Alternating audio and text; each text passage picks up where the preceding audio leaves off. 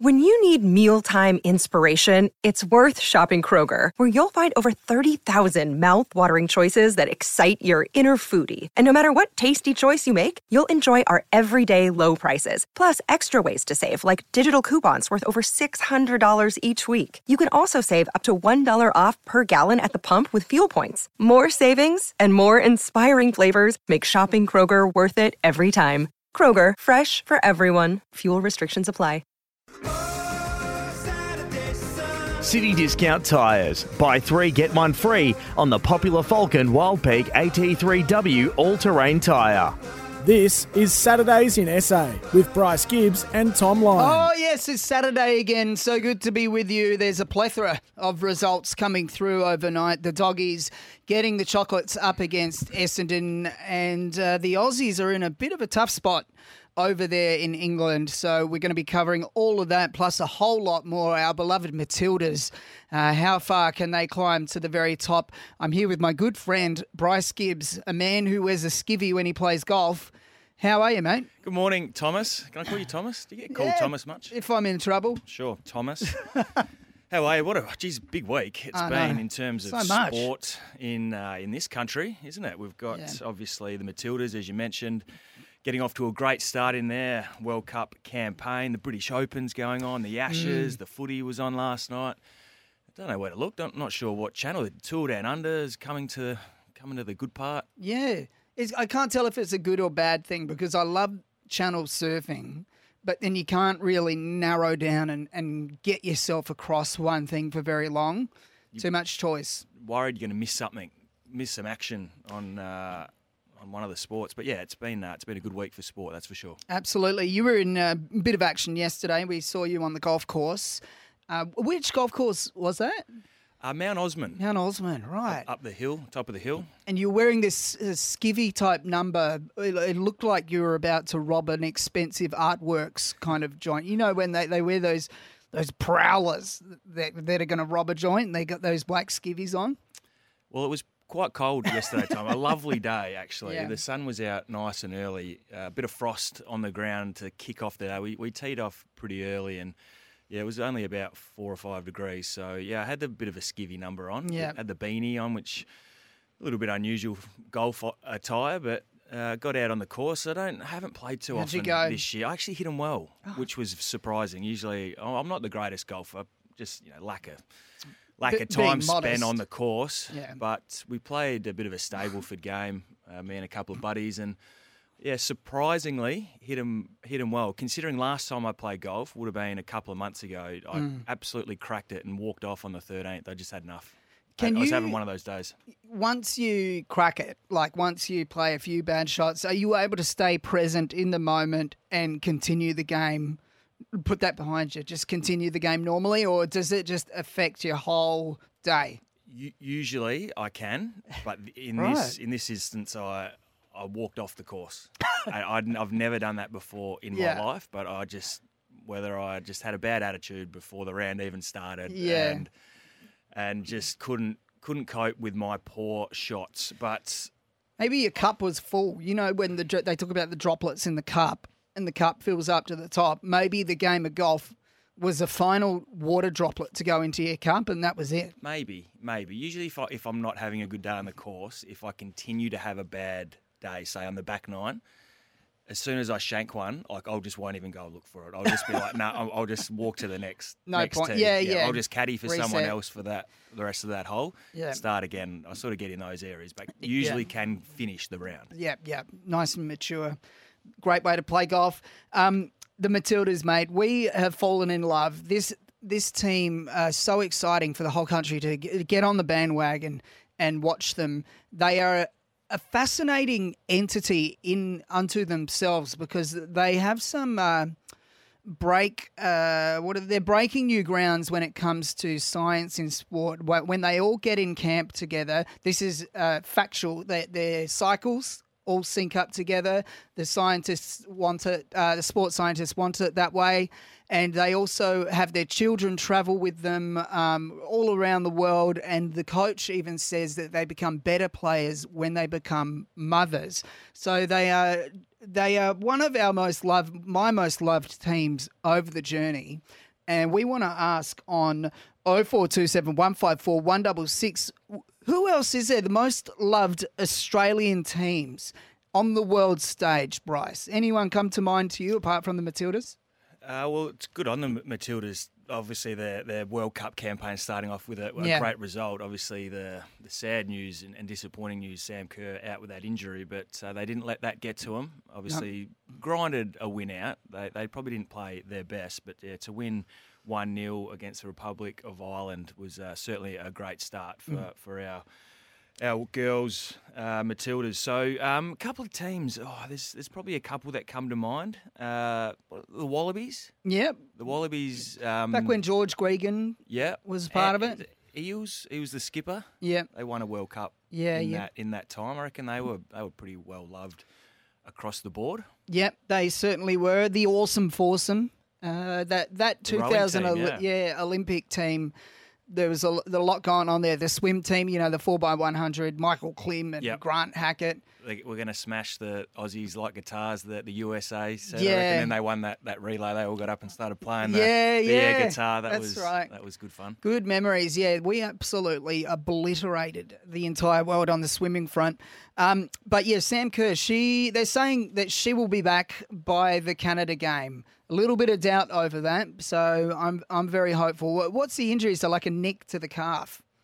Yeah, and and not the sort of injury you want to have leading into a, a into such an important tournament like like the World Mm. Cup, and they can be pretty delicate two calves. If you don't get them right and you and you come back a little bit too early, you can nick them again. So Yeah. hopefully, she's oh, no doubt she'll be doing everything she possibly can to to be raring to go. We, we know how important she is to this Yeah. side, and, and she will have a big save. She can get back to, to how far we can go in this tournament, but the girls have just got to keep winning without her. That's uh, the reality of the situation. Yep, producer Jace uh, just making his way back into the studio after having a quick little durry out the front. Um, I he's giving you preferential treatment. I, f- I feel Bryce every Saturday morning. I'm driving in, and I I see a little message pop up in the group chat and go, "Oh, your car pass, Bryce, is uh, just waiting for you by the spot, so you, you can get the preferential treatment." Meanwhile, I'm parking out there with all the plebs. I, I want in on this car pass. Producer say, Jace saying where I belong. Well, the, the car park passes are like uh, gold here at SEN. The- the- I'm not sure who, who has all the car park passes. Who's in control of them? They're certainly very hard to get their hands on. So I, Yeah. I sort of a bit of a shifty and, and Yes. jump on.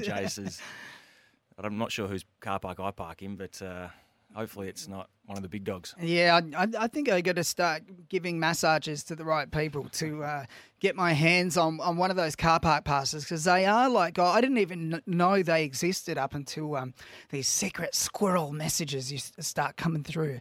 Your car park pass is waiting for you, Gipper.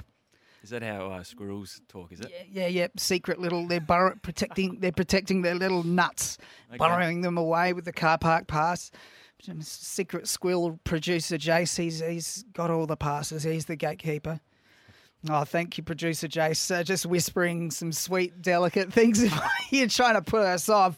Uh, Jay, um, Bryce, big show today. We're going to preview Adelaide's game up against Melbourne. Now, this is a real worry. I, I think this could be the season, en- real season-ending game. Melbourne's powerful midfield, Petracca, and they don't have Oliver playing, but Angus Brayshaw and Viney up against Adelaide, bringing in uh, a couple of new kids for their first games this year. What do you think about this? Uh, only uh, maybe three or four weeks ago, everyone was loving the Adelaide Footy Club, what they're doing, oh, their rebuilds back, they're going to be playing hmm. finals. And then with this, in the space of two weeks, everyone's written them off. That's how fickle we are. Dwayne Russell's doubled down on them a couple of times in the last week, saying Typical Dwayne. their rebuild's done. they're- If if they can't make the finals this year, I can't see them making the finals in the next couple of years. Why why do we go from building them up so well in a couple of weeks to absolutely giving them no chance two weeks later? That is the game we're in, Gibber, where the media cycles have to take a point of view, and it has to be a hard point of view. But really, if you if you take a step back and be balanced about it, what's going on is Adelaide have uh, the third youngest side in the competition. They're going to have ups and downs.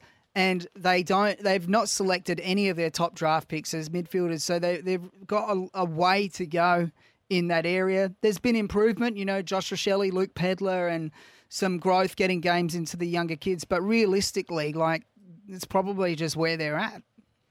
Very diplomatic answer there, Tom. That's not good. Not good for ratings.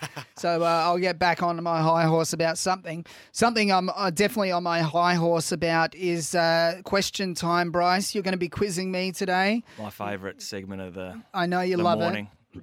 You've always got your questions in very early. I see you working on them days and days out. So uh, I'm looking forward to hearing those.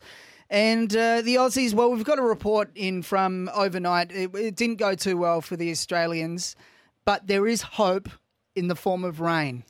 We need a few rain dances to happen, don't we? Because it's just not it's not working for us, is it? No. Been been off.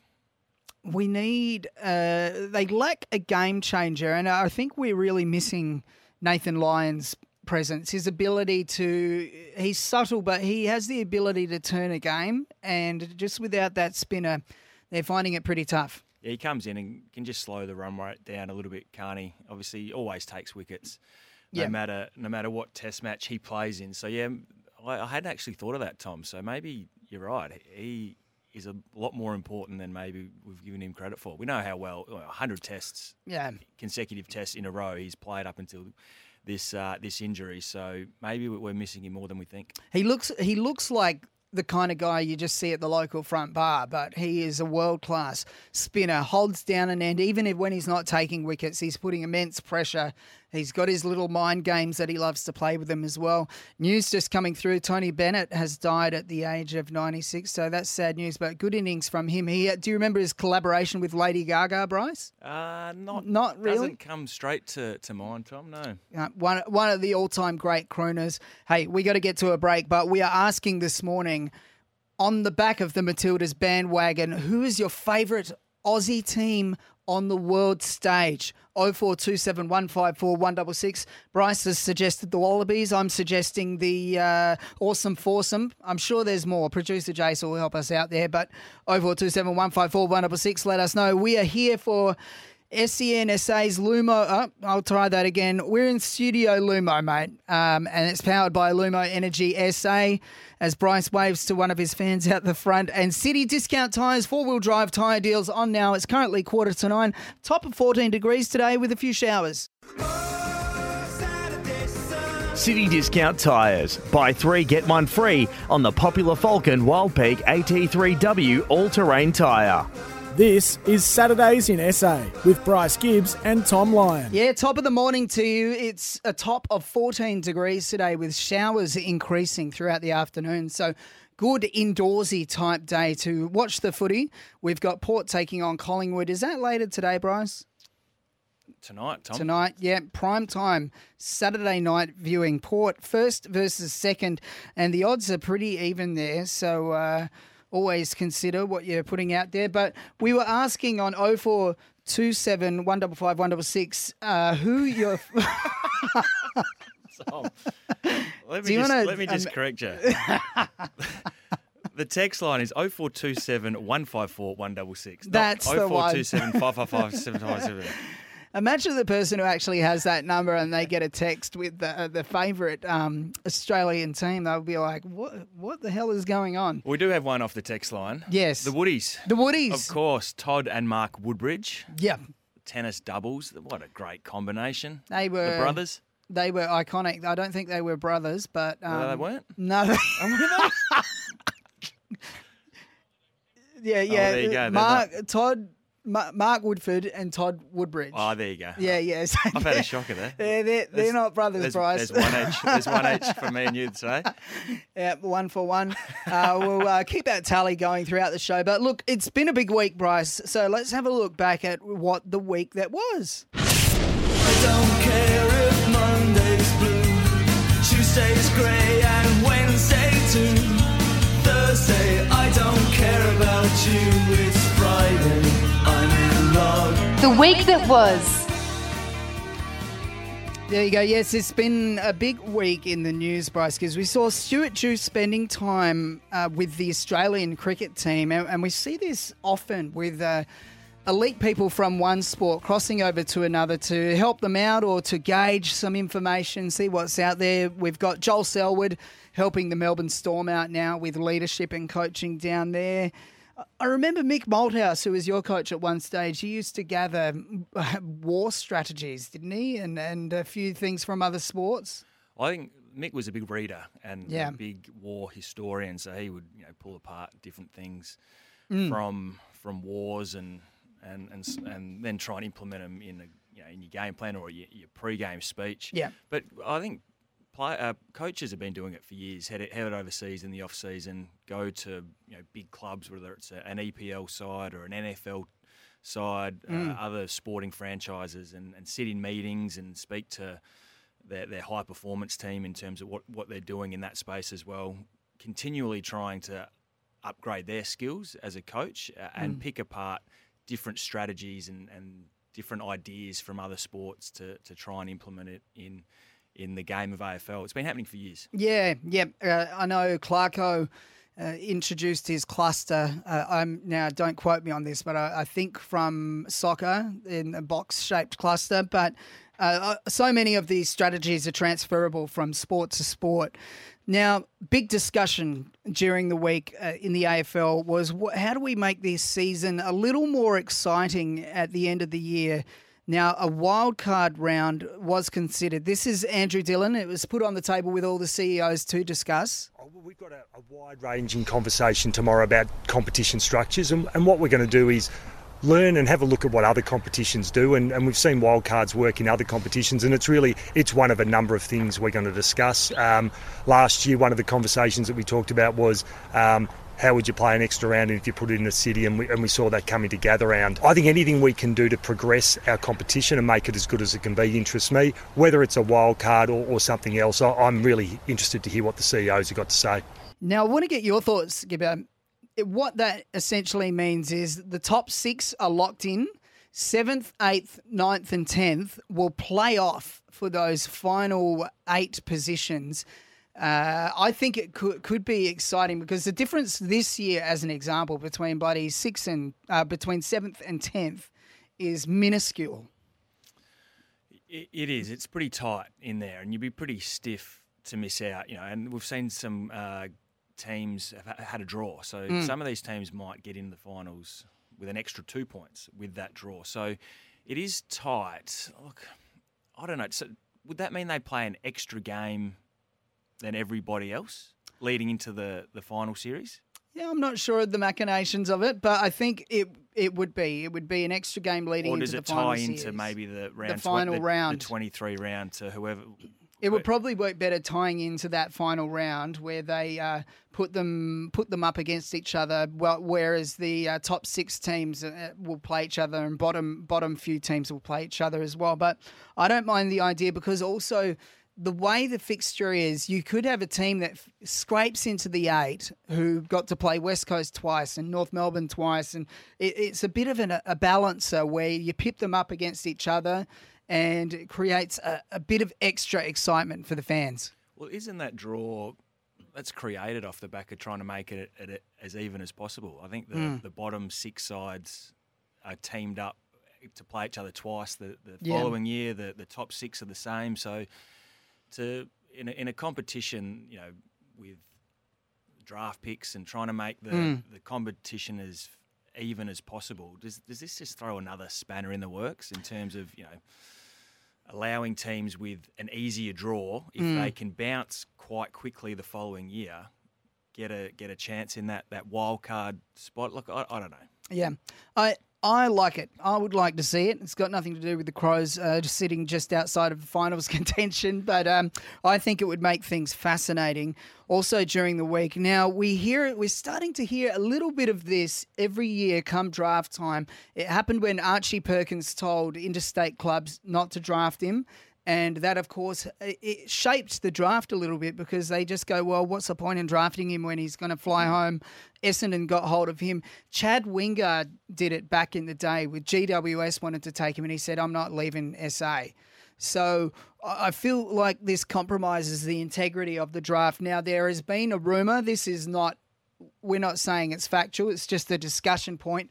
Uh, Sam McClure raised this point about Harley Reid being reticent to travel to Western Australia. again. We need to have a serious discussion around Harley Reid. Yeah. The number one pick. Because rumours in the industry have been circulating for weeks now, and I've had it put to me on very good authority from multiple people that I trust that Harley Reid has essentially told the West Coast Eagles that he doesn't want to be drafted there. Right.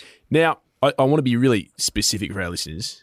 I'm not dressing this up, and I'm I'm I'm not saying that Harley has called someone at West Coast saying don't draft me. It's never that dramatic. But I, I think that there is some conversations that are starting to develop between the people that represent him and from um you probably know as much, if not more, about this stuff than me, Mitch. So please feel free to jump in. His uncle has been doing a lot of uh, the the negotiations along with his manager Nick Geishan. Yeah, so what do you think of this, Gibbo? Because I don't like the sound of it.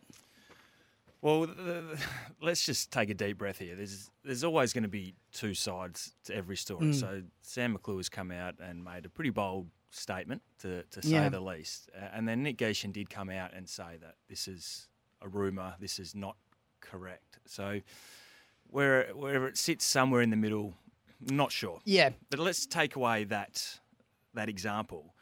The idea of of players leading into a draft and basically saying, "No, I don't want to go to your club.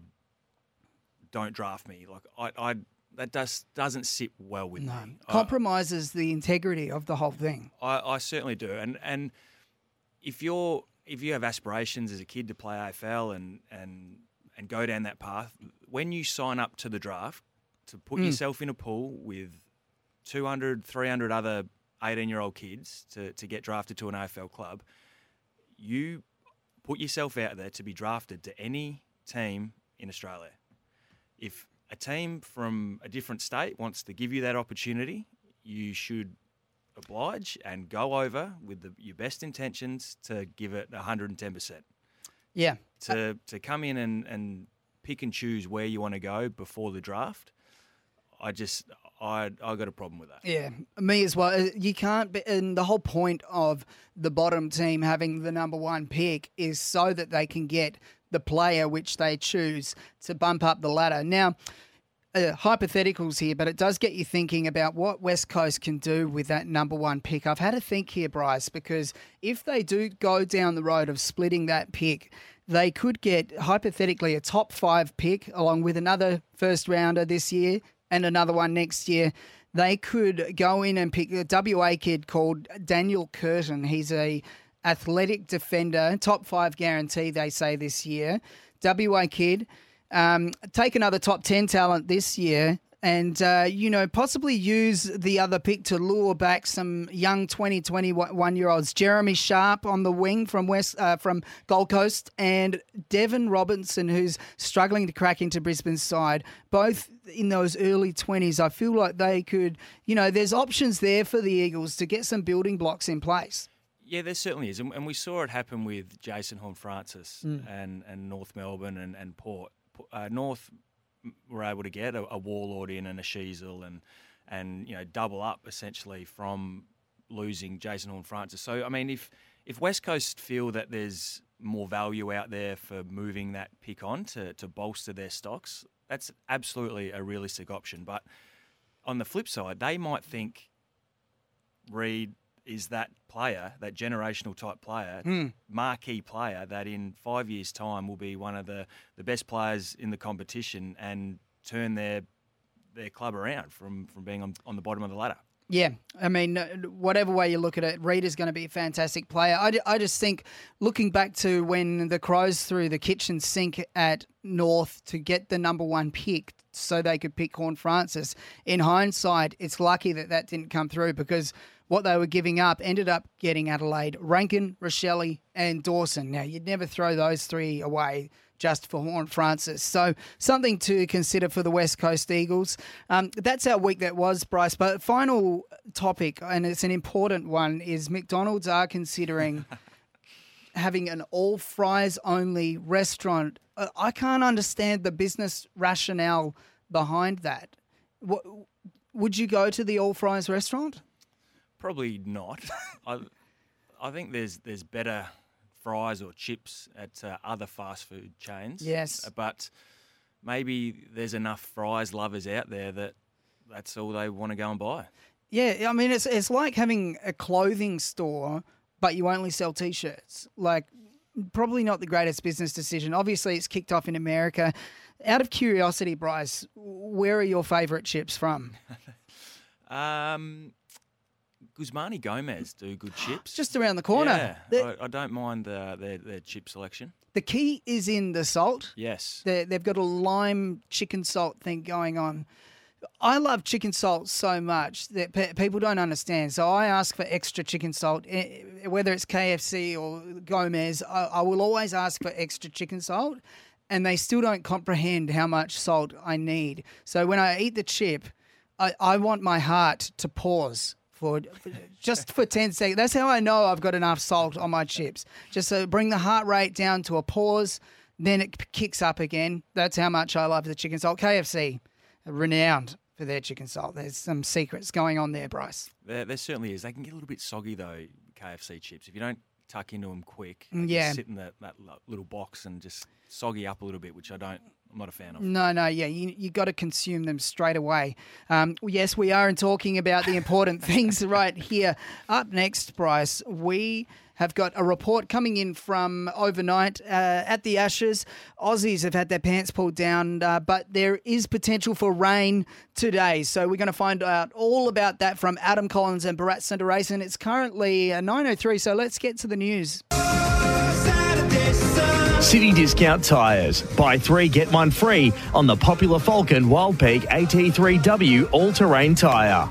This is Saturdays in SA with Bryce Gibbs and Tom Lyons. So good to have your company this morning. Uh, Bryce has popped out for a coffee. I don't think he realises that we're on air right now. Um, but we've had a uh, report filed by Bharat Sundaresan and Adam Collins after the day's play, day three, Australia really losing the ascension to England's bowling, getting the better of them. Uh, here they are having a chat with Josh Hazlewood. Josh Hazlewood, firstly, congratulations on the five wickets. Uh, uh, two really tough days for you guys out there on the field. Uh, so, just where are you guys at as a team, and uh, how difficult have those two days been?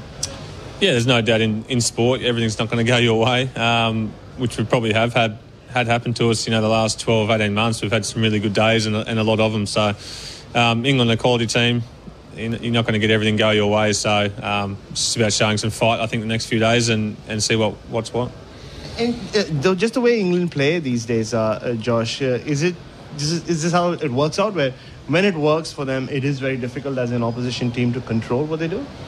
Yeah, I think we've seen, you know, probably them play a different way. So nearly every Test match, we saw the first day against Baston when it was a flat wicket, they batted similar to this. So I think when it's when it's a flat wicket and they're ahead of the game, you know, there's not a heap of pressure on, and then we've seen them bat different ways at different times when the pressure has been on. So we've seen all, all sides of it now, and um, yeah, I mean when we're on top, uh, cricket ebbs and flows, as you know, and um, yeah, it's sort of flying their way at the moment. Uh, and uh, just uh, yesterday in the afternoon, when uh, Root and Crawley had that partnership, and today as well, uh, when Bairstow and Anderson were batting, it looked at, from the outside that, uh, that you know the energy was different, like for, for you guys as well. Like you said, I mean, you experienced that. Yeah. Uh, so, what was it like to be out there, not just as a bowler, but just uh, being part of that team? Oh, I think it it happens obviously quite rarely at the moment for us, but it happens in cricket all the time where the, a team bats big like that, and um, again a batter with the tail as well, scoring quite freely um, with no real risk, I guess, because they're batting with a tail ender, so it's um, one way or the other. Um, yeah, it happens in games of cricket, it happens in Test matches. So um, again, we'll just show some fight in the next few days and, and work our way back. You've known Pat Cummins for a long time. Uh, uh, two tough days for him with, with the ball and as captain. Uh, how did you see him go? Uh, and did his body language change at all, or was there anything that he picked up? No, I think he's he's very level out there at all times. You know, whether we're on top, whether we're behind, whether it's level. So um, I didn't really see anything change with with Paddy. Um, I still feel like he's bowling the ball pretty well. He, he didn't have much luck with a few inside edges and a, and a few plays and misses. So another day he could have three or four wickets, but um, no, he stays very level. He's, he's very calm and, and calculated, and um, yeah, he's been great. Just with your bowling, Josh, I mean, yes, it's a five wicket haul. Uh, coming back into the side after that break in Headingley. Uh, how's the body? How did you feel just with your bowling and, and to get those five wickets? Yeah, I felt pretty good for, for the most part. Um, yeah, the, the rhythm's pretty good at the moment. Um, I think missing a game, you know, could potentially put you back a little bit in, in gaining that rhythm back um, after playing consecutive games up front. But um, I guess that's where I sort of am at the moment with my body, and um, felt like the more I bowled, the, the better I felt. So it's always a good sign, and, and hopefully can keep it going. How many weather forecasts is uh, being are being checked out in the dressing room because everybody's doing it here. Uh, expectation of a lot of rain in the next two days. Yeah, I think we check the forecast whether we're on top or we're behind. We uh, like to sit down and rest our legs. So um, I know from bowler's point of view, whether we're in front, we're probably still checking it and hopefully a little bit of time off. But um, yeah, I think everyone will be having a look tonight and, and see how it goes. Uh, you know, you already lost four wickets. Uh, still quite a fair way behind them. Uh, so, how do you approach the next two days, Josh? I mean, obviously, the, the cliche is like, oh, we'll just look at it and play cricket. But uh, if it rains and if you can save this game, you retain the urn. Yeah, hundred percent. I guess that's the that's the point you look at. Um, you know, you, you can't rely on weather, but uh, you know, with a forecast like that, we're going to miss some cricket at some stage, and um, every ball that we can last out there and make them bowl probably. Um, I guess the physical aspect is something we look at in this period of a series. Um, if we can make their quicks bowl extra overs every time, that just adds up with only a three day turnaround. So. I guess with the batter getting runs as well, we can take that momentum into the next game as well. So um, it's just about building on that and, and working towards the next game, I think, as well. And just finally, uh, you bowled that ball to Joe Root, which really should just shot through and like hit his stumps. Uh, there have been a few kept low, kept down. It's been an interesting pitch, right? Like it's tough to read from from the outside anyway. Yeah, it's been um, pretty tough. I mean, the, day one probably nipped a little bit around, um, not a heap of swing, but a little bit of nip, I think, and probably all day almost. And then we sort our our new ball first up did the same, and then it sort of probably flattened out a bit, and and now it's sort of it's sort of shooting low a little bit. But um, yeah, I guess that's just the nature of a wicket. It was pretty dry, so you expect that. Do you have a rainy day routine? Nah, just play cards and, and probably watch the golf that's on, I reckon. Perfect. Go well, and hopefully we'll see how things go. Cheers, thanks. That's Bharat Sundaresan with uh, Josh Hazlewood at the close of play yesterday. Australia currently four for 113, still 162 runs behind England's first innings score of 592. A lot to play out still. Marnus Labuschagne on 44 and Mitch Marsh is on the singular one after facing 27 balls.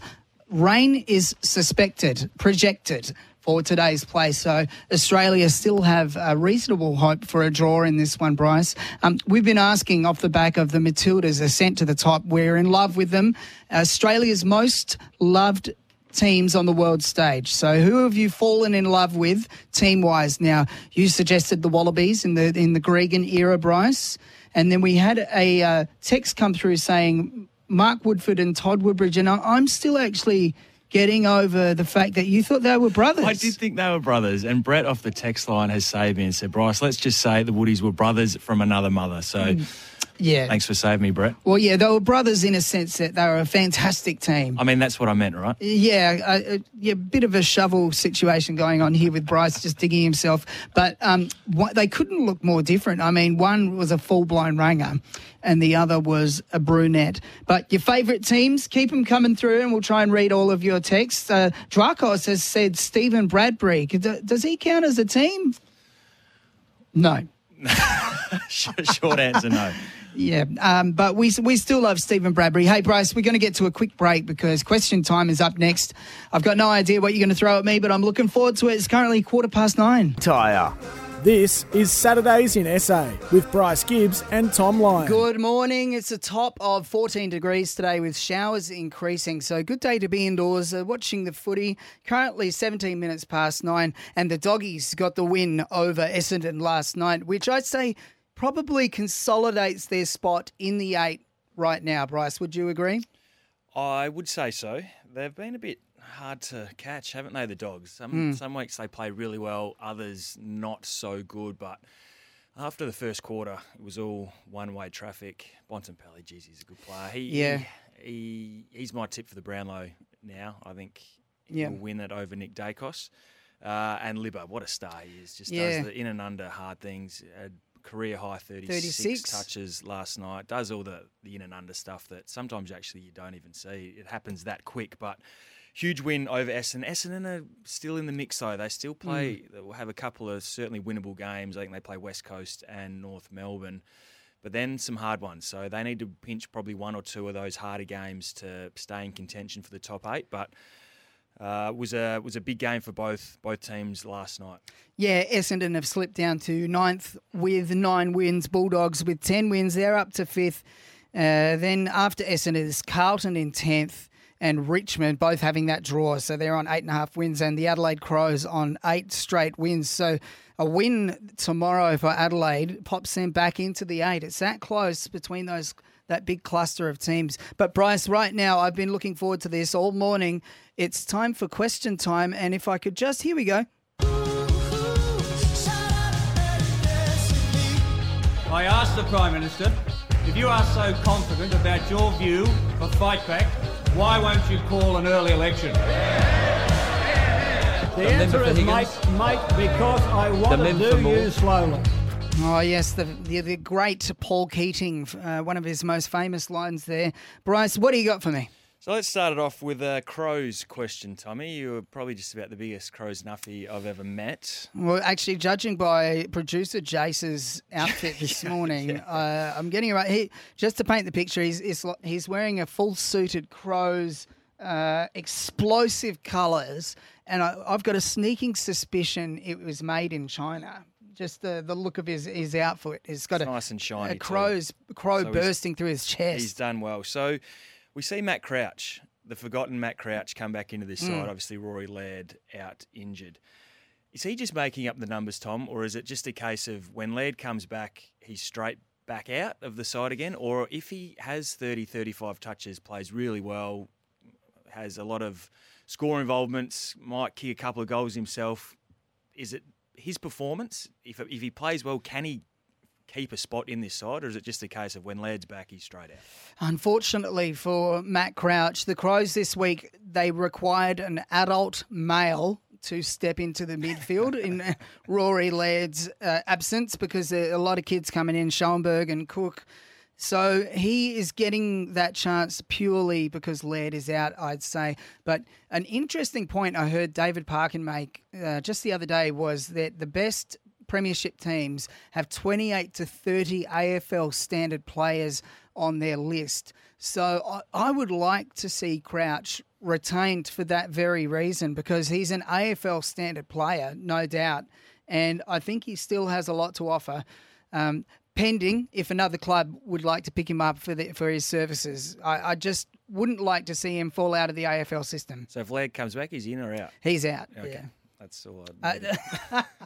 Sorry, I'll, be- I'll Nice, be a bit more concise for you next time. All right, over to cricket. Yes. So obviously the Aussies in the last couple of tests have been struggling a little bit. We Mm. just need to win one series to Yeah, one game. win, win the Ashes, right?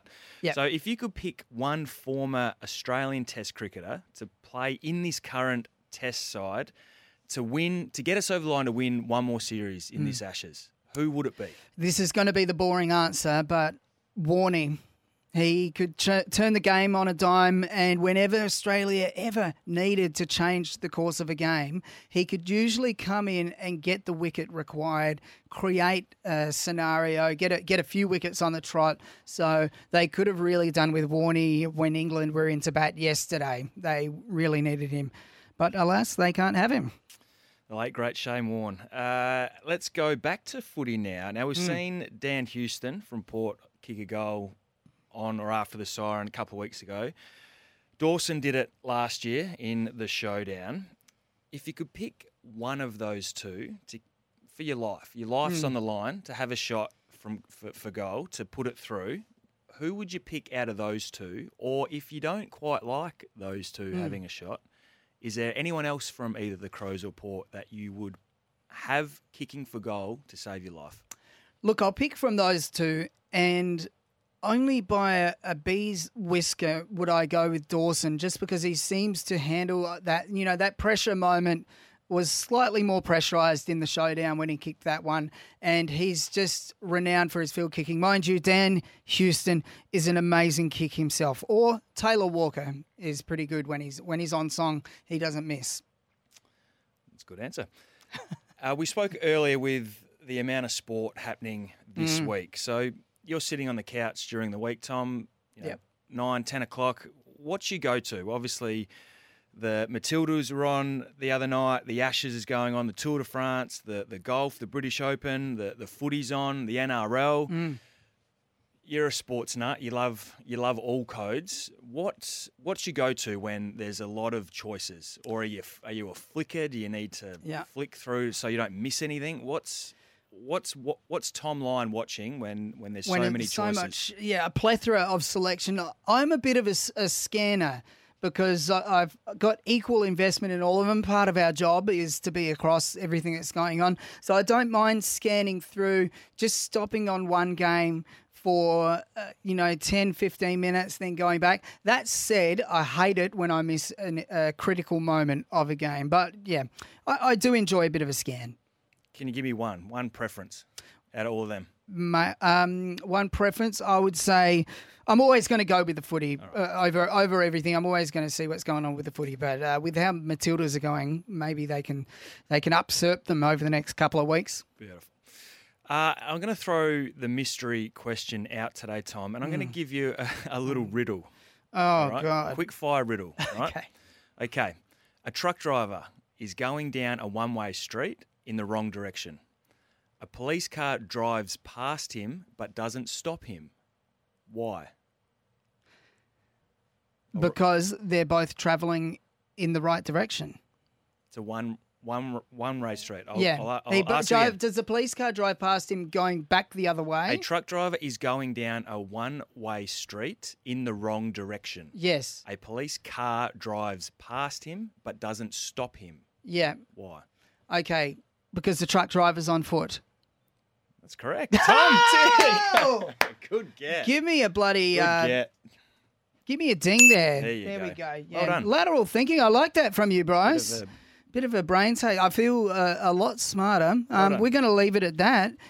It, uh, sports update next, and then of course we're going to be crossing to Elissia Cana- Carnavas, former Matilda. Get the latest on Sam Kerr's injury and all her thoughts around their World Cup campaign. It's currently twenty-five past nine. City Discount Tyres. Buy three, get one free on the popular Falken Wild Peak AT3W all terrain tyre. This is Saturdays in SA with Bryce Gibbs and Tom Lyon. Good morning, good morning. It's 29 minutes past nine. We thought we'd bring producer Jason for a quick sports wrap. Uh, what, what's going on around the world in Oh, sport, Jace? boys, lots going on. Um, you'd like my jacket. I love it, mate. Yeah, It's I heard co- you talking about it before. It's colourful and expressive, but questionable whether the I want to get a photo of you it. wearing it a little bit later on before the end of the show because I'm tipping it I would be like a be like a Dressing gown. Be like one of those Snuggie. Snuggies. Snuggie, yeah, yeah. I, I'll wear it with nothing on underneath. It would be just like a bedtime snuggie. Okay. Where to go from there? Uh, give us some details, Uh, Aussies four for one thirteen. If you're just tuning in at Stumps, they're in big trouble. They need to do a rain dance for Mm. the next two days there at Old Trafford. Uh, last night, the Bombers they went down, and Jordan Ridley went down as well. He could be set for some time on the sidelines. We'll find out more about that later on. But that's a huge loss for the Bombers, Mhm. and the Bulldogs will play finals now. Um, now, Brian Harman. That's right, Harman. Brian Harman. Harman. He's a man who likes shooting wild turkeys, pigs, and deer. Oh, no. He's also leading Please the no. British Open at the moment. What a pig.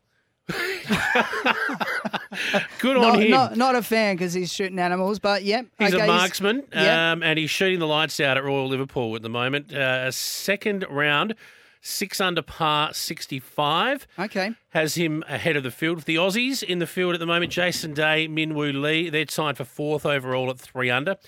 And uh, Cam Smith's title defence, it's all but shot. He's sitting tied for 39th at two over, 12 shots off the pace. Right, he, he hasn't really since that big uh, open win that he had. I think it was last year or early this year. He hasn't f- fired much of a shot since. Bryce, have you been following the Tour de France? Uh, yeah, I have. I've been watching some of the. You get into this, don't I, you? I don't mind Yeah, it. Yeah, yeah. just sit there and watch it, especially when they're in the mountains, climbing Yes. the Pyrenees, and the, it's amazing what they do Mm. day in day out. Climbing Um, those hills. Yeah, we've had an Mm. Aussie that's been going okay in terms of the yellow jersey, but Ben O'Connor in one of the sprint stages, I think last night, the 19th stage, uh, finished on the podium, finished third. Um, okay. And I'm going to have a crack at this. Matek Morik. M- Mohoric. Matek, Matej Mohoric. He won the stage. No, no idea. No idea. I don't know. Who am I to say? He's a Slovenian anyway, and well done to him. Uh, Ange Postecoglou wants the uncertainty over Harry Kane's future at Tottenham Hotspur to be resolved as quickly as possible, and I'm sure Harry Kane does as well. There's talk about him going to Bayern Munich, which would be a very interesting transfer if that happens, but they're hoping they'll be able to hang on to him. Um, how about this? The Albanese federal government is pledging nearly $6 million in support of a Papua New Guinea team to enter the NRL. That's fascinating. Well, they deserve it because they're rugby crazy over there. They absolutely love it, and that looks like it could happen as part of their expansion plans. And the big news of the week for us here Yes, at SEN. yes. The Melbourne Super Netball team will be run by Netball Australia in caretaker mode next year before Hutchie and his crew take over. I think we've even got a grab of Hutchie talking we about this. We certainly do. It's just not on the button bar as yet. But Well, I'll can you get play that for of us later that. in the show? Yeah, yeah, because I'm interested to hear from Hutchie um, on that. So, what is he's uh, explaining his reasons as to why they took over the license? Well, it's a great sport, Dwayne. It's an unbelievable sport. It's been uh, trailblazing in many respects in women's sport in Australia, and this uh, country is one is wonderfully represented in women's sport now. But netball has been there for a very, very long time. It's got great athletes. Uh, it's very well run, so we're really impressed with Kelly and her administration and the board and the vision they have for the sport. Yeah, so there's Hutchie, uh, quite impressed with what he's taking on. Well, he's I think that's sports team number five now. He's got four basketball teams. And uh, now the unnamed Melbourne netball team in his stable. That's all I got for you, boys. He's building a legitimate empire. Is Craig Hutchison. Thank you, Jace. Comprehensive as always. Now, we got to get to the news because up next, we're very excited to be talking to former Matilda Elissia Carnavas, and she's going to be running her rule over what they've done so far and where Sam Kerr's injury is at, Bryce. City Discount Tyres. Buy three, get one free on the popular Falken Wild Peak AT3W all terrain tyre.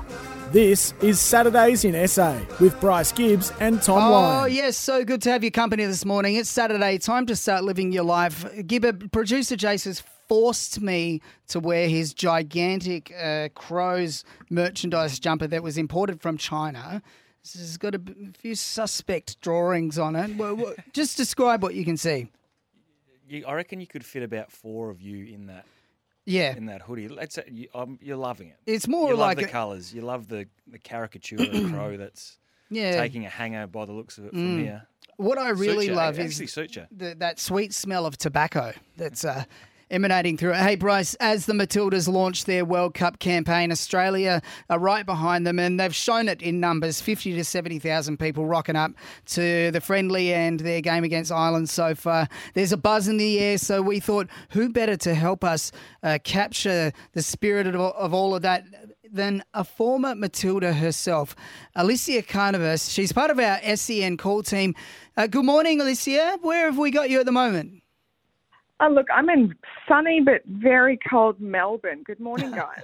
So good to have you on. Thanks so much for joining us. Um, you you were calling the Ireland game there. What, what did you make of the Matildas' first outing? look, fantastic, fantastic moment for Australian sport, Australian women's sport, first of all. So I think Mm. um, that environment was just sensational for them to be a part of and, and play in. It was for us. It was amazing. Um, Ireland really took them to task, I thought. I thought they weren't backward in coming forward. They're very, very robust um, in the style of play and and really did a good job um, of, of rattling our midfield for good periods of the game. I think what, what we'll look at is how, with the loss of Sam Kerr up front, which is naturally, I'm assuming, how they would have um, based their style of play, working around Sammy until she, she withdrew, you know, 24 hours before the match. It'll be just about how they adapt moving forward for Nigeria and um, look at things that worked, look at things that didn't. But the reality is that um, we didn't score in the in the free run of play, right? We we Hmm. scored our goal of a penalty, and it could have quite easily been a nil or draw as well. So, a few a few bits and pieces, I'm sure the coaching staff will review and look at, particularly just in our the way we were kind of converting midfield possession into attack. We were, I thought, a little bit loose on the distribution there at a, in a couple of moments, but otherwise, sometimes you need those rough, gritty wins, right? And if you can take Mm. the pen, football, you know, that's how it goes. So either way, they're in a great position for the group. Yeah, with Sam Kerr's injury, the calf niggle there, they're, they're saying the line is that, that she'll be back for the Canada game. What, what's your read on this type of injury?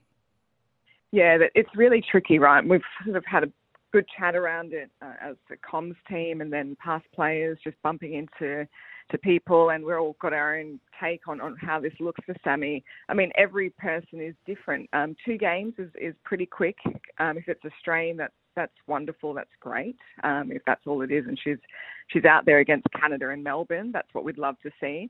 Um, but calves are funny things. They can take a little bit longer. Um, it, it just depends. And so I, I'm sure she's got everyone sweating 24/7 over that that calf up until up until the Canada game. But they sort of caught her outside Brisbane Airport um, yesterday, and she said, "Nope, she'll be ready to go for Canada." So we wait, don't we?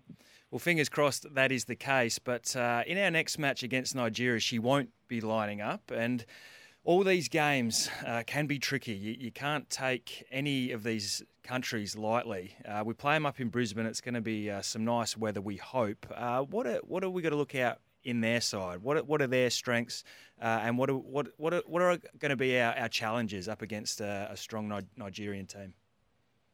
Yeah, I watched their match yesterday. I was on the call for that match against Canada. Um, the Nigerians are very, very sound defensively. Um, they defended really, re- really well. They frustrated Canada for a large part of the game.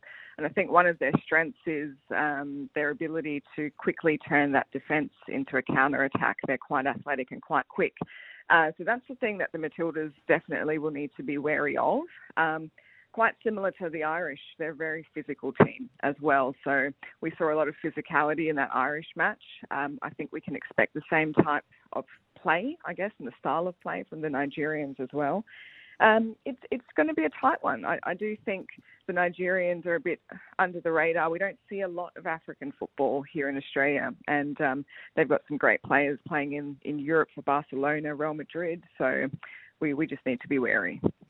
Uh, Elissia, just looking from afar, I don't think the, the average Australian comprehends yet how busy this Matildas team are. They're travelling all, all over the world playing games. Um, and, and I think there's some stuff that some of our other team sports could learn from their cutting edge philosophies. I see the coach was saying that he pref- some of their players play better once they become a mother, so they travel around with Yeah. with some of their babies. Um, it's a pretty forward-thinking uh, scenario in their squad, isn't it? Yeah, and look, I really like it. I'm a mum of two Yeah. uh, young girls who look up to, to the Matildas, like all the youngsters do at the moment. And I think it's a really nice thing to see, number one. Um, we would never have had that in, in years gone by. That would have been probably described as a distraction to have family or, or babies around a, a team camp. And some of our greats sort of had to retire because of, of having children. So times have changed, and I think it's really positive. Um, I'm on the road at the moment and traveling without my kids, which I thought was really wonderful for the first week. Now you're kind of going, oh, I miss my kids, you know. So Yeah. I think it what it does for for the player is that it helps them feel a bit grounded as well because the the nature of sport and elite sport it's it's huge huge highs and then mm. Really really low like low lows you know so sometimes i think for those players to have their family around their children just keeps things relatively calm and and quite neutral in that space So, how far can this Matildas squad go, do you think, Elissia? Obviously, we've got to get out of the, the group stage first and, and then onto the knockout stages. But, you know, with some some huge teams, some big teams, the USA, uh, England as well, uh, bat pretty deep. Um, how far can this squad go? Their, their beliefs obviously up at the moment after start, beating France in that warm up game and, and now ticking off their first win against Ireland. How far can this squad go, do you think? Look, I've always maintained that our group is the hardest part for us in many, many ways. We've got a really, really tough, tough group, and I think people underestimate teams like Ireland and, and Nigeria just simply because they haven't had podium finishes over the last five or so years. But they're great teams, so I believe that if the Matildas can get out of this group, um, they can tackle anyone beyond that. They've proven it in the last couple of years. Tony's philosophy has been to play top 10 teams, play top European teams, uh, so that when we get to these pointy ends of competition, we're not overawed.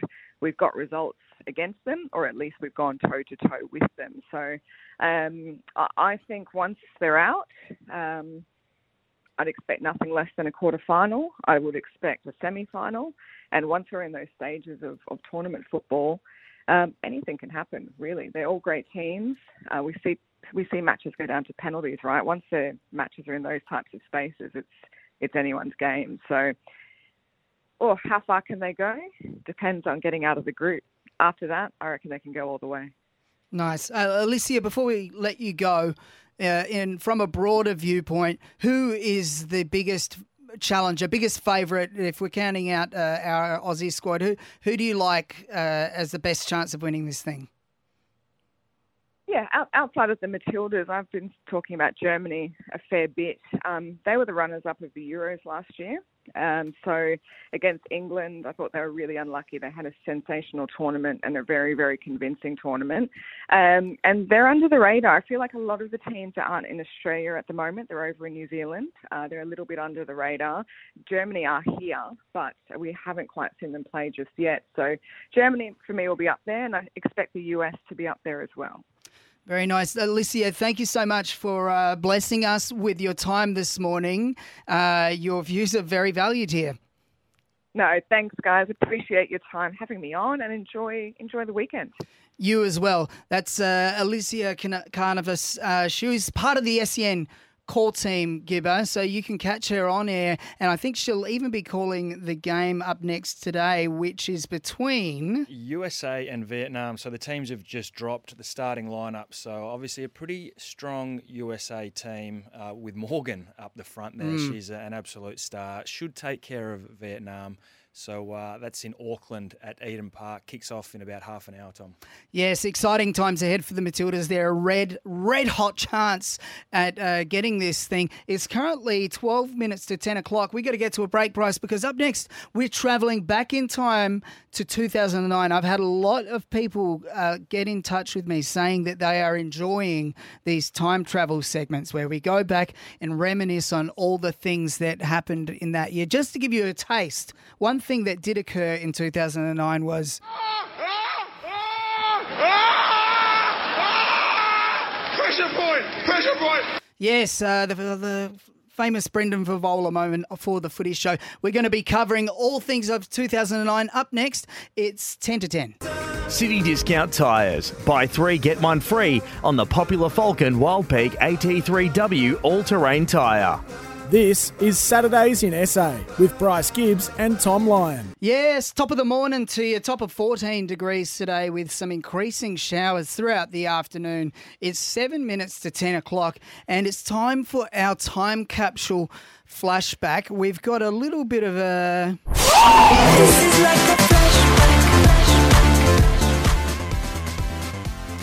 Uh, if you can still hear me, producer Jace, it's time for a flashback. So, of course, when we do this, we look at culture, we look at the everything that went on in sport that year. We basically cover the whole year, so you get some of those warm and fuzzy, nostalgic feelings, boys.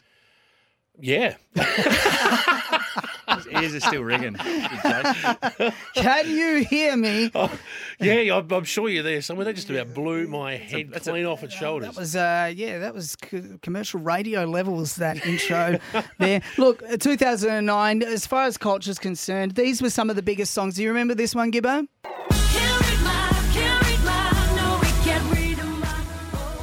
Who sings that one? That's Lady Gaga. Lady Gaga.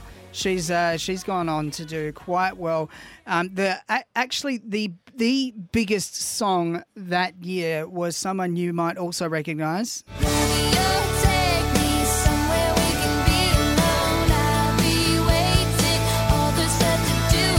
I'm a Swiftie. Yeah, I'm a Swifty too. This was before, this is when she was a little more innocent before she'd gone full pop. Um, of course, Michael Jackson uh, passed away that year as well, the king of pop. I, I don't think we'll ever see a pop star like him again from a lethal dose of. Uh, fe- it's a pretty shonky situation, really. He had his own special doctor Yeah. administering fentanyl.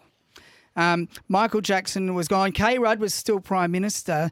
And this was another huge song of the year, Bryce. Can you tell me what this song is actually about?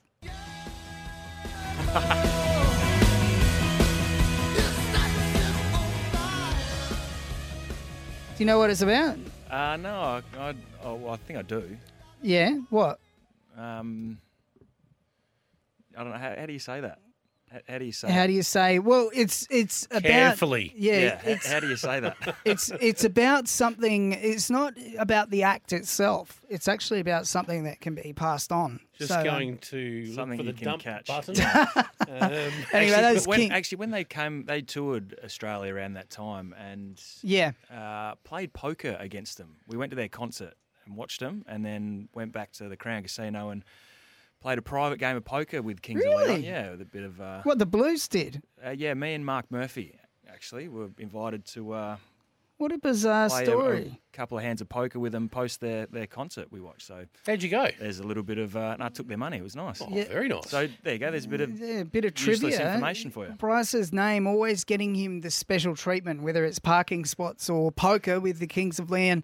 Now, this was the biggest movie for mine for the year. In 2009, Quentin Tarantino's Inglourious Basterds.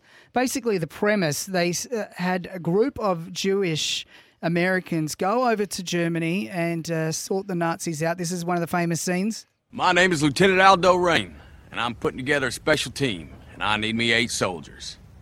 Eight Jewish American soldiers. We're gonna be dropped into France dressed as civilians.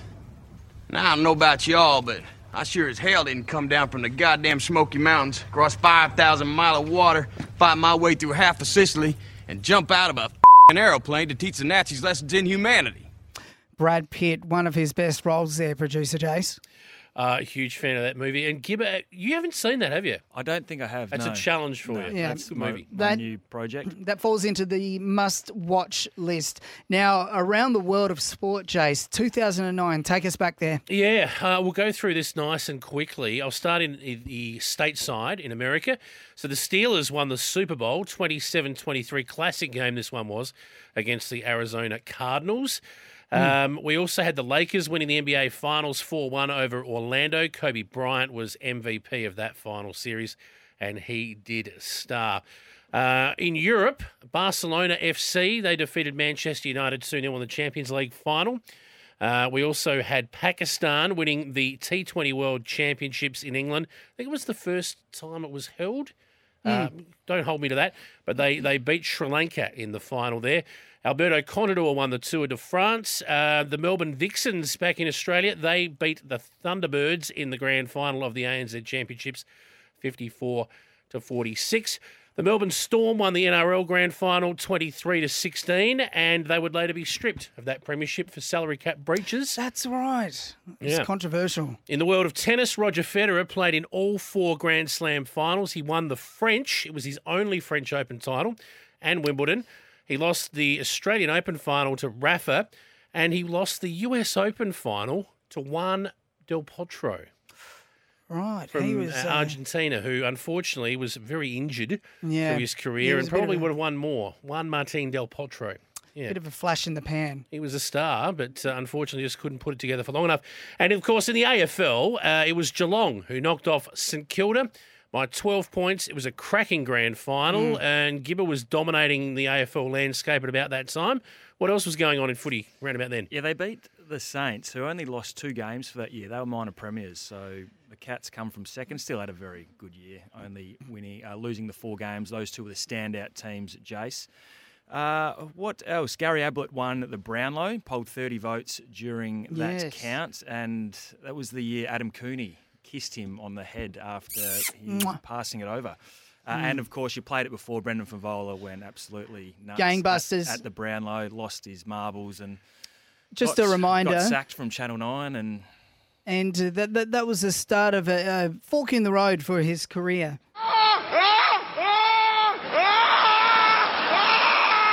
Pressure point, pressure point, pressure point, pressure point, pressure point, pressure point. Look at Were you at his table at the Brownlow? I was. Yeah, I was you there. were at that, the table. I was there that night with him, and when he was sending text messages to everyone at that night uh, at about nine thirty in the morning, asking Yes. if we were ready to have beers, uh, that was probably an early early flag that uh, was gonna gonna be a, a ba- end badly for for Big Fev. Yeah, red flag right there. Yeah. Starting at nine thirty, he he carries. I mean, because I would just be asleep by the middle of the afternoon if that was me, but he's just carried it through and then broadcast on live television in that state. Channel Nine probably stitched him up there a fair bit, but uh, Yeah. he actually won the Coleman in that year with 86 goals. So Yeah. not a bad effort for a side. Oh, actually Carlton played finals that year. We played uh, in an elimination final That's against right. Brisbane. Um, 30, 30 points up at three quarter time and, and managed to lose that. I think Jonathan Brown. Uh, had a big last quarter, but Yeah. uh, Daniel Rich from that Brisbane Lions side won the Rising Star. The Wooden Spooners were Melbourne for the second year in a row with only four wins. Uh, Hawthorn actually missed the finals uh, in that year that, from being the premiers. This was their the letdown year. First time since Adelaide did that in 1999. Uh, and another quirky little stat here. In the final round, the Western Bulldogs defeated Collingwood by 24 points. So that took them to a percentage advantage over Collingwood by 0.31 Oh wow! Oh, to put uh, the Bulldogs into fourth. Uh, sorry, into third, and the Magpies into fourth. So Brad Johnson kicked a goal in the, the last ten seconds of the game to to make them jump and and lit- essentially have a, a home final. A couple of uh, coaching changes that year. Terry Wallace was sacked, which then Dimma Yep. Hardwick was appointed coach the following year at Richmond, and we know what happened from there. Uh, Dean Laidley was sacked as well, uh, and Brad Scott took over. Obviously, had a pretty successful tenure at, at North. Took him to a couple of prelims, had a spell at the AFL, and is now back at the Essendon Football Club. Uh, a couple of rule changes from that year as well. Uh, the the AFL brought in if a player that is not under pressure, specifically under pressure, handballs um, through the points Mm. it will be a free kick awarded to the the opposition. Yep. So that's obviously come a long way. And if a player tackles an opponent after he disposes of the ball, preventing him from taking further part in the play, uh, a free kick and penalty is awarded. So a couple of those cha- the ga- rule changes actually shape the game. couple uh, of half going reasonable forward. ones amongst Yeah. them there. Yeah. Yeah, you see uh, players trying to exploit that one, whether they're under pressure or not, going through the goal line. You very, very rarely see that one paid. I think it's been paid once this year. Uh, yeah, it- tackle wise, yeah, but uh, that that's evolved to making contact with a player after they've released the ball now. And of course, Mm. there's a fam- been a famous one at the MCG earlier this year, uh, Adelaide versus Collingwood, where Nick Daicos got dealt with after Mm. disposal, and it pretty much cost the Crows the game. It was there, it Yeah. was legit. So uh, I don't mind that though, because you want to protect ball players. Uh, I think Mm. guys that have uh, are- using the footy and then getting disposed of so that they can't get to the next contest need to be looked after. So Yeah, absolutely. So there is 2009 in a nutshell. The time capsule. Uh, we'll be moving on to 2010 probably in the next couple of weeks. Thank you, producer Jace. Comprehensive as always, and very nicely done, Bryce, with the football stuff. It's time for the news. But up next, we're going to be casting our eyes over the Port v Collingwood game, producer Jace. And uh, we've got a special guest, Darryl Wakelin, that's going to help us do that. City Discount Tyres. Buy three, get one free on the popular Falken Wild Peak AT3W all terrain tyre. This is Saturdays in SA with Bryce Gibbs and Tom Lyon. Yeah, massive night overnight in sport. The Aussies uh, on the back foot, uh, four for 114, I think it is. Marnus is in the 40s. And. Um, Bulldogs getting the chocolates over Essendon last night. But right now, Bryce, we're going to look ahead to what is the blockbuster almost of the year. First v second, Port Adelaide against Collingwood at Adelaide Oval as well. And the odds are fairly even, but it's a massive match. We thought, who better to help us pull apart this one than former Port Adelaide champion and uh, special comments on SEN, Darryl Wakelin. Good morning, Darryl. What are you up to? Good morning, boys. How are you? Just here at a under 16 Sturtburst Eagles at Thebarton Oval. So Ah. just a bit of a fresh morning, but uh, nice, nice way to start the weekend. Nice. Is, is the game underway between the two sides? How's it going?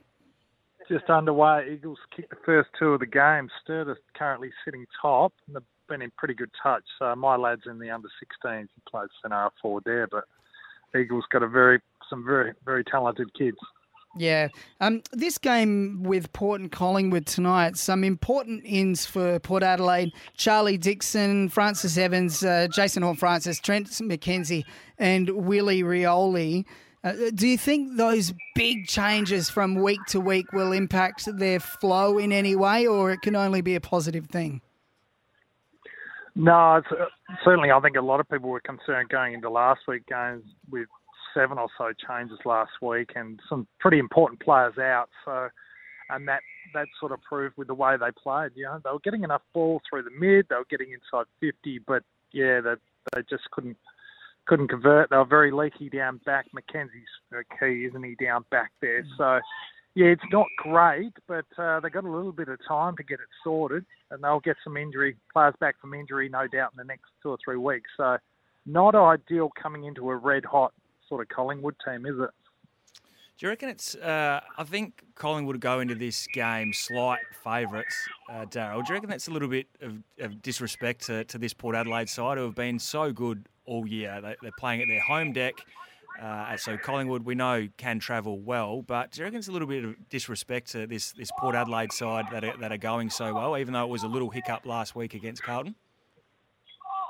Look, I think I think that's probably where the form's at. Um, I mean, Collingwood have been such such rare form. They've got a very healthy list, and with the two inclusions they have coming back in as well, it's it's uh, geez, it's a good lineup. I was doing my matchups only 10, 15 minutes ago and looking at it, and I mean, with the with Port being a little bit leaky last week, I think that's where they're most vulnerable. Um, they need a they need their best six in, and they're just trying to work that out at the moment. Um, with the injuries that they've had, they've had a few guys out of form, so they've struggled to settle that back line the last sort of three or four weeks. I think they've got away with some wins over the last six, you know, six or eight weeks that have masked that a little bit. But um, at the end of the day, I think yeah, Collingwood uh, haven't seen too many sides in as as rare a form as they are at the moment. So I think that reflects it. Do you subscribe to the theory? Bryce and I were talking about this last week, actually, that uh, the Carlton loss is sort of a loss they need to have because if they kept on winning, winning, winning all the way until finals, this unknown pressure builds and builds, and um, that, that a loss is inevitable. Could could this loss have been a positive thing for Port?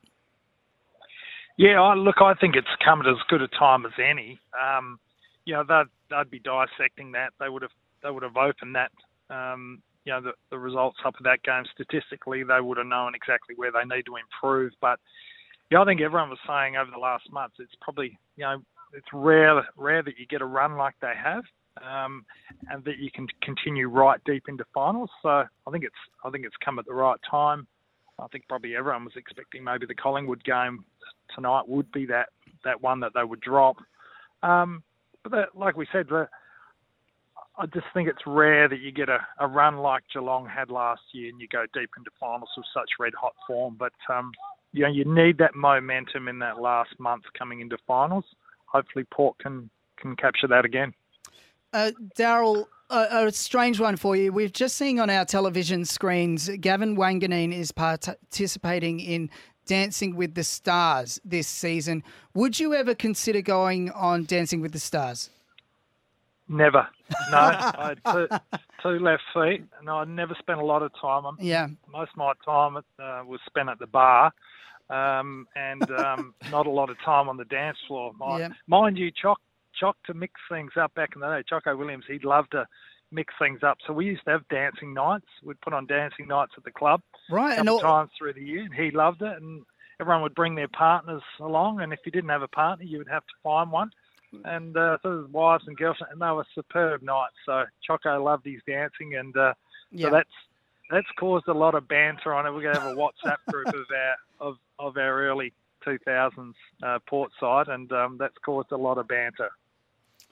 Uh, and just we'll just straighten back up here, Darryl. Um, just with Darcy Moore, we, we know how important he is for the Collingwood Football Club, and we saw, I reckon, a couple of weeks ago, Tex play him really well and, and led up to some really good spots, and, and the Crows were able to use him. And uh, Darcy Moore got caught in two minds whether to come up on Tex or, or drop off in the set mark like he usually does. Who do you think from Port in this Port forward line is the best matchup for him? Is it is it your Charlie Dixon? Is it your Jeremy Finlayson? Who, who do you reckon is smart enough to, to know when to lead up into the dangerous space and get used to, to nullify uh, Moore's great intercept ability? Yeah, and you need the physical size to go with him too. He's got, you know, for a, what an amazing athlete he is. You know, almost 200 centimetres and um, just moves so well. So I think Dixon probably needs to be the matchup. You know, Charlie hasn't not covering the ground that well. He's obviously come back into the side and hopefully he's healthy. But I think that what they'll be expecting, the coaching staff expecting from Charlie, is just to make that contest uh, keep Moore out of that concept. Try and nullify any of his intercept marking. We know how dangerous that whole back line for Collingwood is. Uh, their counter attack from intercept mark. They can all do it, all their smalls, even Quaynor. So that's going to be where it starts. Nullify that contest. Pull him deep as you can. Dixon won't go too much out of zero to 30 metres, I wouldn't have thought. So if they can keep him in deep and to nullify his counter attack, that, that's going to be a, play a huge part. It certainly will. And you're calling the game on Port Nation tonight on SEN. Uh, can you give us a tip and uh, why do you think they'll win? Yeah, look, yeah. Obviously, the heart says Port, but I, I think Collingwood probably by about six goals. Um, I just think they're they're too healthy at the moment, and uh, they've got most positions covered across the ground. So, I mean, the the only place I think Port can win it if they can really get hold of it in the midfield, get some ball going their way. There is still some dangerous players in our forward line that can kick a score. So, Finlayson coming off a quiet week last week, expect him to come out and have a good one. Yeah, well, any way you look at it, it's going to be a blockbuster game, and Port, no doubt, will be going in uh, believing that they can win this one.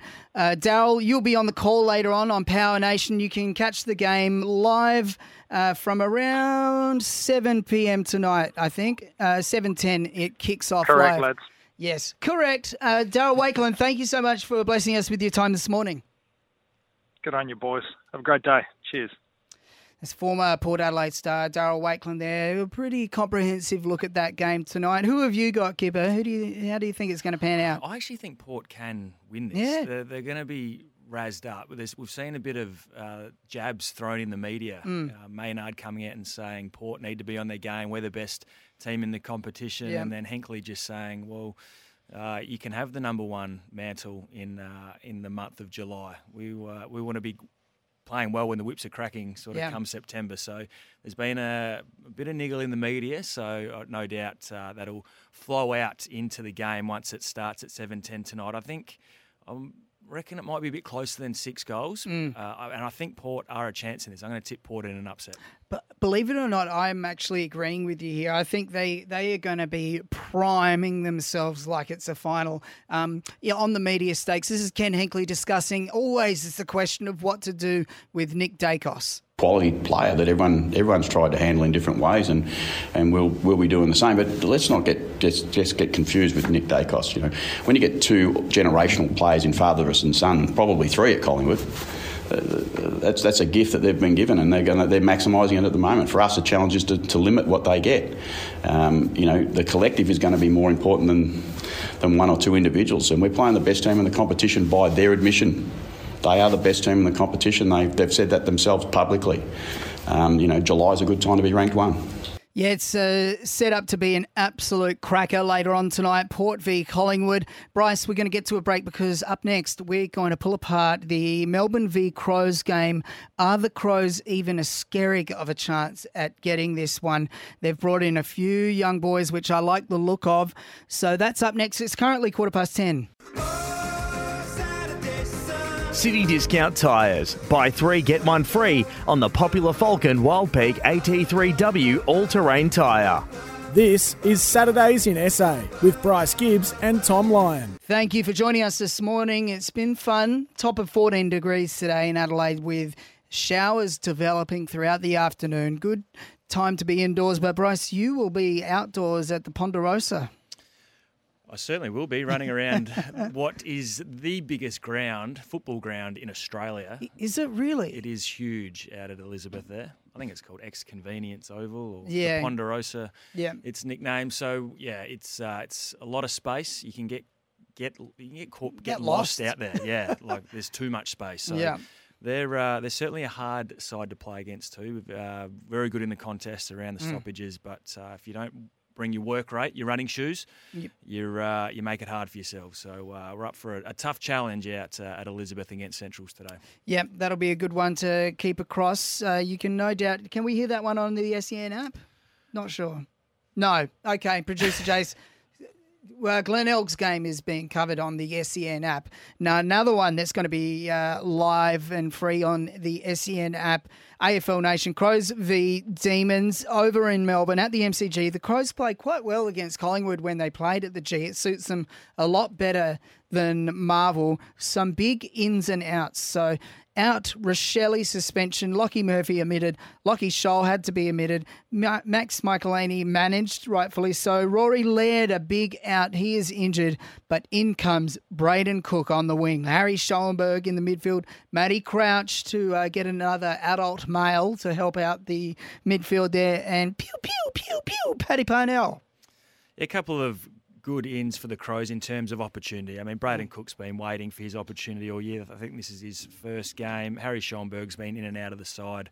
Uh, hopefully, he doesn't play as the sub because that's usually has been his role when he has played. Matt Crouch gets an Mm. opportunity, uh, like for like with Rory Laird out. He's uh, averaged about 15 contested possessions. Is Rory Laird so?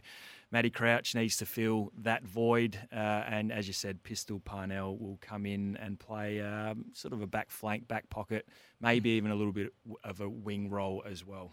Yeah, he's, he's got a really neat little kick, Paddy Parnell. I'm not sure what his long term prospects are yet. Haven't quite got a gauge on him, but Brayden Cook named on the wing, so that's going to be a massive opportunity for him. And Schoenberg is named start up in the midfield, so he won't be sub. And I, I do truly hope that he takes this opportunity with both hands and fulfills that potential that we saw in him about a year and a bit ago of, of what he could possibly be. What, what do you see as Harry Schoenberg's strengths as a midfielder?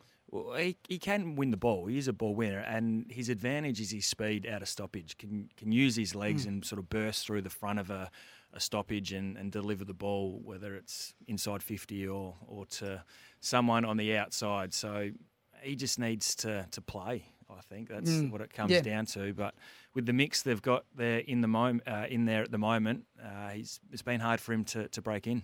Yeah, now they're going to be coming up against uh, Jack Viney, who is an absolute hard nut. Max Gawn, Angus Brayshaw, and Christian Petracca in the midfield. Um, how how would you be going about it to try and match it with these guys? Well, it's the dominance from Max Gawn in the ruck. His hit outs and hit outs to advantage is why it makes this Melbourne midfield so dangerous. So.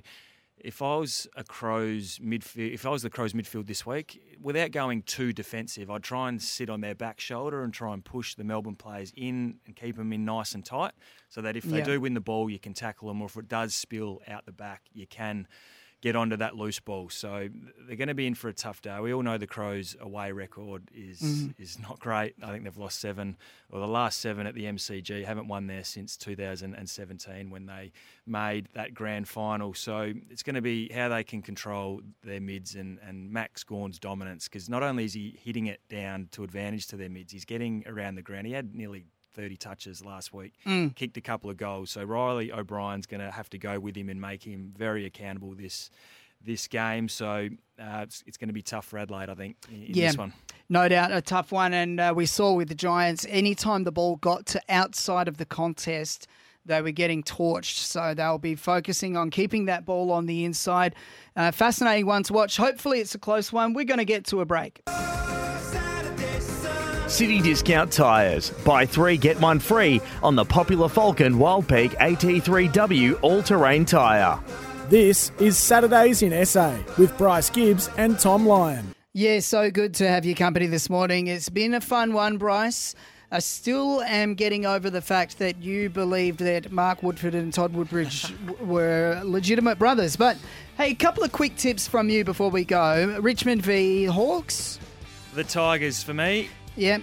Uh, now, this is a tough one. Carl- Carlton v West Coast. The Baggers will be in the eights after today, Tom. Oh, wishful thinking or reality? Uh, Lions take on Geelong up at the Gabba. Uh, the Lions too strong up at the Gabba. Yep. Freo take on the Swans. Uh, the Swans. Giants and the Suns. This is a tough one. Uh, the Giants only because it's uh, in Canberra. And just quickly, St Kilda v North Melbourne. I'm going to tip an upset and tip the Roos to win their Oh. third game for the year. Taking a chance. Have a lovely weekend, whatever you're up to.